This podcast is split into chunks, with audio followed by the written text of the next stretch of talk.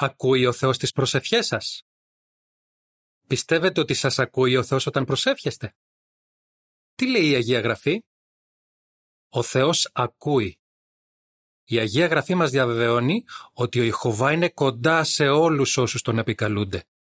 Σε όλους όσους τον επικαλούνται με αλήθεια. Ακούει την κραυγή τους για βοήθεια. Ψαλμός 145, 18 και 19.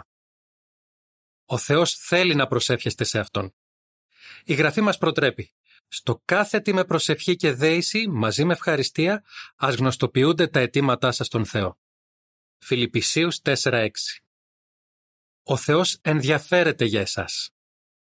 Ξέρει πολύ καλά τι σας απασχολεί και τι σας αγχώνει και θέλει να σας βοηθήσει.